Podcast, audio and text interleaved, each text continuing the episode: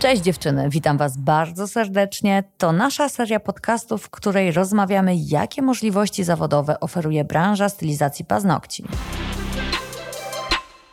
Dzień dobry, Magda Malaczyńska, podcasty Indigo. Dzisiaj będziemy rozmawiać o tym, co zrobić, kiedy bolicie nadgarstek, kiedy bolicie łokieć, kiedy bolicie kręgosłup, a może często bolicie głowa. Nie mogłabym wymarzyć sobie lepszej gościni niż Anny Kupsik-Gidlewskiej, która jest wykładowcą na Uniwersytecie Medycznym w zakresie fizjoterapii i osteopatii. Dzień dobry. Zaczniemy od dość e, przewrotnego stwierdzenia. Droga stylistko, miej świadomość, że jeżeli twój nadgarstek cię boli, to twój nadgarstek może być zdrowy a problem może leżeć gdzie indziej. Oczywiście może tak być, dlatego właśnie, że ciało to jest taki system naczyń połączonych i między mhm. innymi właśnie osteopatia traktuje to ciało jako jedność, dlatego no, dolegliwości nadgarstka czy łokcia mogą wynikać zupełnie z innych przyczyn. No i jakby Zaczęło się to wszystko od tego, że lecząc pacjenta taką tradycyjną właśnie medycyną akademicką, gdzieś zawsze brakowało mi tego ostatniego ogniwa. Tak jak usłyszeliśmy, osteopatia. Jest to temat, który dzisiaj troszkę Wam przybliżymy. Zrobimy to szybko, w skrócie i ludzkim językiem, bo zależy nam, żeby każdy się tym zainteresował ponieważ jest to, jakby nie było, medycyna przyszłości, patrząc na zachód, cały czas będąca spychana jeszcze w naszej Polsce, gdzie jednak to królestwo aptek i tego chodzenia do doktora, który mi przepisuje lekarstwa, które zadziałają natychmiast, tylko wyleczą objaw, a nie przyczynę, wiedzie tu prym. I o tym dzisiaj będziemy rozmawiać. Ania, która jest doktorem nauk medycznych, która studiowała z miłości do ciała ludzkiego, do tego, jak funkcjonuje, do tego, aby pomagać e, z wielkim szacunkiem do nauki i osiągnięć, naukowych, na pewnym etapie zrozumiała, że czegoś brakuje w tej układance, prawda? Kiedy to było? Kiedy po prostu zaczęłam przyjmować pierwszych swoich pacjentów, którzy przychodzili szczególnie właśnie z jakimiś dolegliwościami narządu ruchu, nie wiem, stawy, kręgosłup, stawy obwodowe i przyczyną nie był uraz, tak? Czyli gdzieś tam te dolegliwości były zupełnie przewlekłe, czyli trwały długo i nagle okazywało się, że jedna terapia, no niby jakaś jest poprawa, druga terapia, ale summa summarum pacjent jednak zgłaszał się, bo te dolegliwości gdzieś tam nawracały. No i zaczęłam szukać, że gdzieś ta przyczyna może być zupełnie w odległej części ciała. No i tutaj tym rozwiązaniem przyszła osteopatia, dlatego postanowiłam iść na studia osteopatyczne. Ile trwają takie studia? Ja najpierw poszłam na studia fizjoterapii, które trwały 5 lat. W międzyczasie zaczęłam właśnie robić specjalizację fizjoterapii i pracowałam e, jako fizjoterapeuta. No i po pięciu latach właśnie tej pracy tak stricte fizjoterapeutycznej postanowiłam iść na studia osteopatii do Akademii Osteopatii w Warszawie. I postanowiłaś poświęcić kolejne 4 lata na to, aby znaleźć te brakujące puzzle w układance, żeby móc swoich pacjentów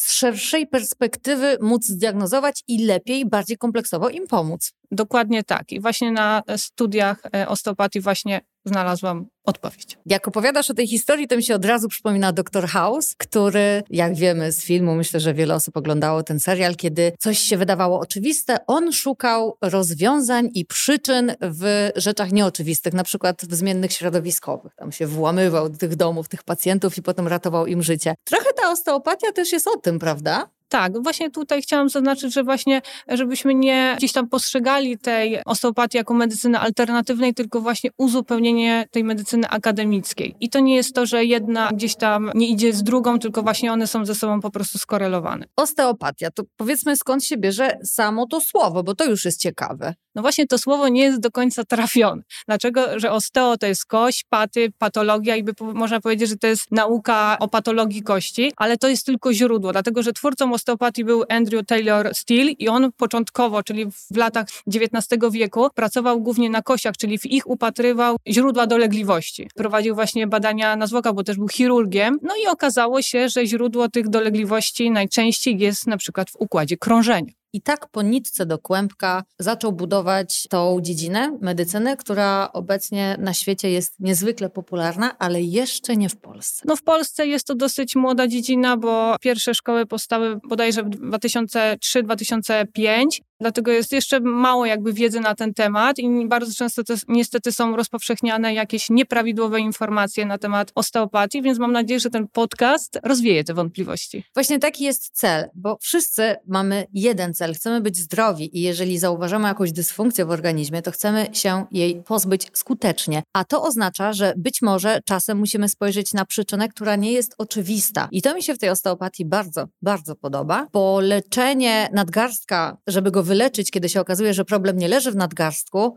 nie przybliża mnie do bycia zdrowym a tego chcemy. Tak, przede wszystkim właśnie osteopatia poszukuje zdrowia, bo chorobę znajdzie każdy. I właśnie tutaj głównym celem jest znalezienie tej pierwotnej dysfunkcji. W przypadku tutaj stylisty, kiedy najczęściej mają właśnie dolegliwości stawu nadgarstkowo-promieniowego, stawu łokciowego czy kręgosłupa. Oczywiście może to wynikać z przeciążeń, ale właśnie w osteopatii szukamy, tak? Czyli szukamy cały czas tej przyczyny i może się okazać, że to jest właśnie ból nadgarstka może wynikać z obręczy barkowej, może wynikać z odcinka szyjnego, ale może również wynikać na przykład ze dysfunkcji wątroby. O właśnie. I w takiej sytuacji, załóżmy, że jest u ciebie stylistka i odkrywasz po badaniach, dochodzisz do tego, że to jest dysfunkcja wątroby. Jakby wyglądało leczenie? Leczenie polega przede wszystkim na wspomaganiu pracy tej wątroby, tak? Czyli tutaj w osteopatii możemy wykorzystać różnego rodzaju techniki drenażowe na przykład, żeby poprawić funkcjonowanie tej wątroby, ale również przeprowadzam wywiad wtedy z takim pacjentem, jaki prowadzi styl życia, tak? Bo być może ten styl życia właśnie wpływa na to, że ta wątroba jest przeciążona, nieprawidłowa dieta, brak aktywności fizycznej. Jedzenie w nocy, po Jedzenie pracy. w nocy. Cały dzień nie jem, bo pracuję, bo piłuję, bo robię klientkę za klientką, wracam i dopiero o 22 czuję wielki głód i zjadam. I się okazuje, że docelowo po kilku latach takiego niedbania o siebie zaczyna mnie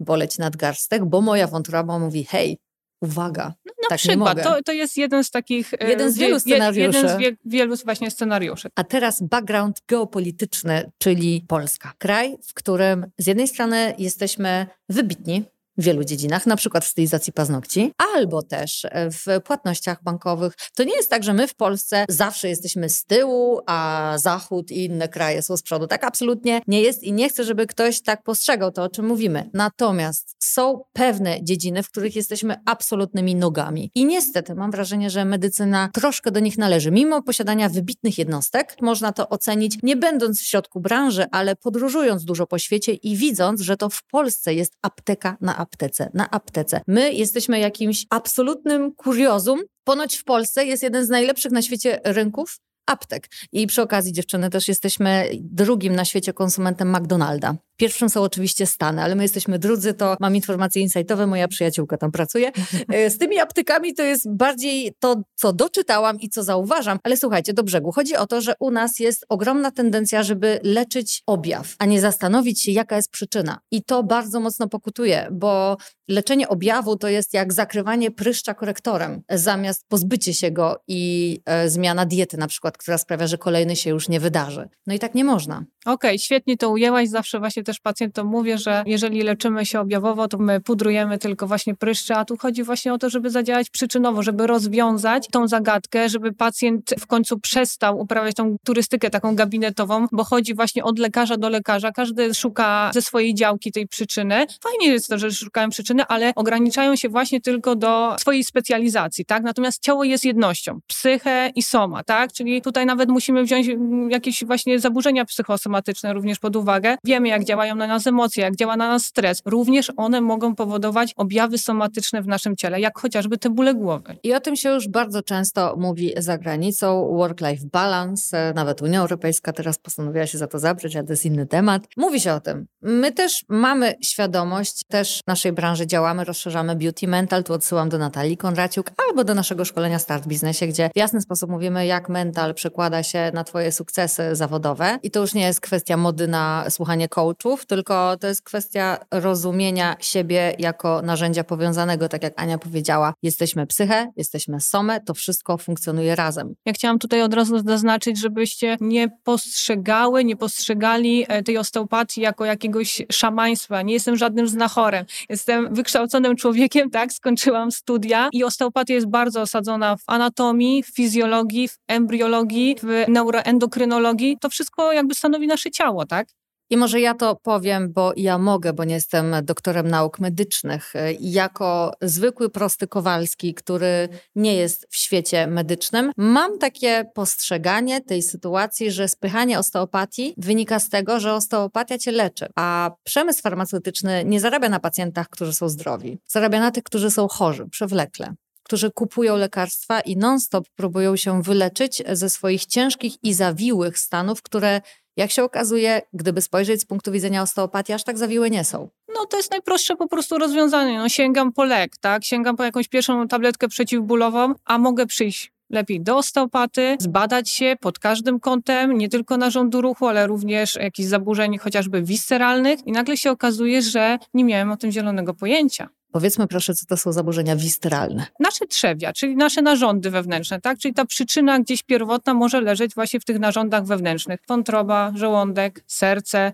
śledziona, jelita, Właśnie, skoro Ania jako osteopata nie jest znachorem z wahadełkiem i nie odpala Absolutnie. kadzideł i szałów i na dzień dobry każdej wizyty, powiedzmy może tak w dwóch, trzech zdaniach, jak wygląda wizyta u ciebie, kiedy ty jako osteopata przyjmujesz pacjenta? Pacjent przychodzi, Siadam przed biurkiem, wyjmuję badania, jeżeli jakieś ze sobą przynosi, przeprowadzam obszerny wywiad i bardzo często z tego wywiadu już jestem w stanie gdzieś tam wywnioskować, skąd mogą ewentualne dolegliwości pochodzić i później przeprowadzam diagnostykę, przeprowadzam badanie osteopatycznie, badanie kliniczne, tak? I na podstawie tego staram się postawić diagnozę i następnie przeprowadzam terapię. Jaki masz wachlarz rozwiązań dla swoich pacjentów? Pierwszy z nich jest oczywiście leczenie manualne, tak? Czyli mówimy o szeroko pojętej palpacji. Nie mieszać z palpitacją? Nie, oczywiście, oczywiście. Palpacja polega na leczeniu dotykiem, tak? Czyli moja ręka jest zarówno taką ręką diagnostyczną, jak i ręką terapeutyczną. I wtedy może to być określane jako, nie wiem, masaż, czyli takie działanie mechaniczne. Mogą to być tak zwane techniki pośrednie, czyli podążam za tymi tkankami, ale również może być coś takiego jak działanie na układzie autonomicznym, wyciszanie tego układu autonomicznego, tak? A po ludzku? To wyciszenie układu autonomicznego? Po prostu uspokajanie naszego organizmu, ponieważ jeżeli mamy zbyt duże pobudzenie tego układu autonomicznego, to może to rodzić całą kaskadę reakcji, chociażby zapalnych w naszym organizmie, tak? Więc, więc osteopatia tutaj bardzo jest nakierowana na wyciszanie tego układu autonomicznego i z tego tytułu właśnie będziemy działać przeciwbólowo i przeciwzapalnie. A czy to są natychmiastowe efekty? Czy zdarza się, że przychodzi pacjent z jakąś dolegliwością i poprzez jeden masaż można natychmiastowo usunąć mu ból? Jeżeli jest to pacjent w stanie ostrym, to jak najbardziej tak. I to są właśnie, powiedzmy, te spektakularne efekty osteopatii, że jeżeli mamy takiego pacjenta mocno bólowego, to tak naprawdę po jednej wizycie często pacjenci mówią, że tak, poprawiło się, naprawdę się poprawiło. No i rewelacja, zobacz. Nie no trzeba i to jest chemicznie. najfajniejsze właśnie w osteopatii.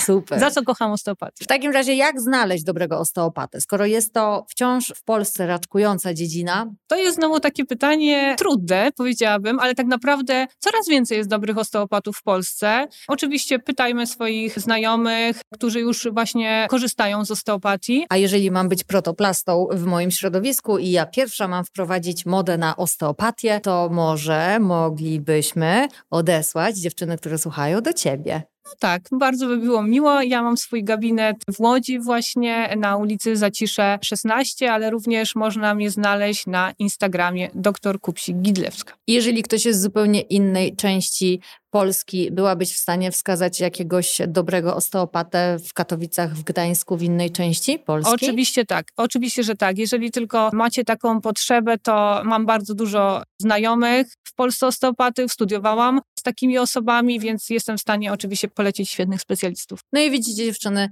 jest kłopot, jest i rozwiązanie. Znaleźć Anię na Instagramie, followować, patrzeć, jakie treści udostępnia, a w razie, jeżeli coś się wydarzy, coś na kształt zapalenia ostrego, jakiegoś trudnego stanu, bólu fizycznego, jeżeli borykacie się z jakąś przypadłością, która jak do tej pory nie została wyleczona przez lekarzy i tak jak mówiła Ania, musiałyście uprawiać turystykę gabinetową, może nie bez powodu słuchacie tego podcastu. Może to jest właśnie moment, żeby skontaktować się z osteopatą. A masz jeszcze na koniec taki mit dotyczący osteopatii? Coś, z czym często się spotykasz i co prostujesz na pierwszej wizycie, czym jest, a czym nie jest osteopatia? No przede wszystkim nie jest żadnym szamaństwem. To jest na pewno mit i z tym będę walczyć, bo jest to z jednej strony takie obrażające dla osteopatów, bo tak jak mówię, są to osoby, które skończyły studia, to nie są e, osoby po, nie wiem, trzydniowym kursiku, tak? To jest po pierwsze. Po drugie, chciałabym tutaj od razu zaznaczyć, czym się różni od fizjoterapii, bo fizjo właśnie. fizjoterapia jest bardzo dobrze poznana, natomiast z jednej strony są to pokrewne dziedziny, ale z drugiej strony różnią się podejściem do pacjenta i całego procesu terapeutycznego. Fizjoterapia to przede wszystkim leczenie ruchem, leczenie manualne, leczenie również za pomocą zabiegów fizykalnych, tak? Czyli Mhm. wszyscy znamy lasery, elektroterapię, pole magnetyczne, krioterapię, natomiast w osteopatii tego nie ma, tak? W osteopatia głównie skupia się na leczeniu manualnym i właśnie traktuje pacjenta jako całość, natomiast w fizjoterapii fizjoterapeuci bardziej skupiają się na narządzie ruchu. To, co jest jeszcze ważne, to, że w fizjoterapii zaleca się po prostu ćwiczenia, aktywność fizyczną, rozpisuje się również e, jakieś treningi, tak? Mhm. Natomiast w osteopatii się tego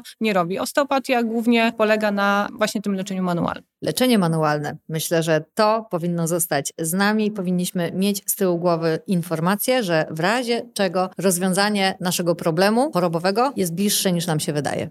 Dokładnie tak. Aniu, bardzo Ci dziękuję za wizytę. Dziękuję w naszym bardzo. studiu. Wam dziewczyny dziękuję bardzo, że zostałyście z nami. Mam nadzieję, że osteopatia zaciekawiła Was. Ja bardzo lubię przytaczać e, takie tematy, które poszerzają nam horyzonty. Mamy 2022 rok i naprawdę warto spojrzeć na trendy z zachodu, a tam osteopatia wiedzie prym. Zatem nie dajmy się zagłuszyć bardzo silnym reklamom farmaceutyki. Po prostu spójrzmy, co robią bardziej rozwinięte i bardziej wykształcone w tym zakresie kraje. A tam osteopatia działa, więc u nas też powinna, będzie na pewno. To jest kwestia czasu. Raz jeszcze dziękuję i do zobaczenia, do usłyszenia. Dziękuję bardzo. Cześć!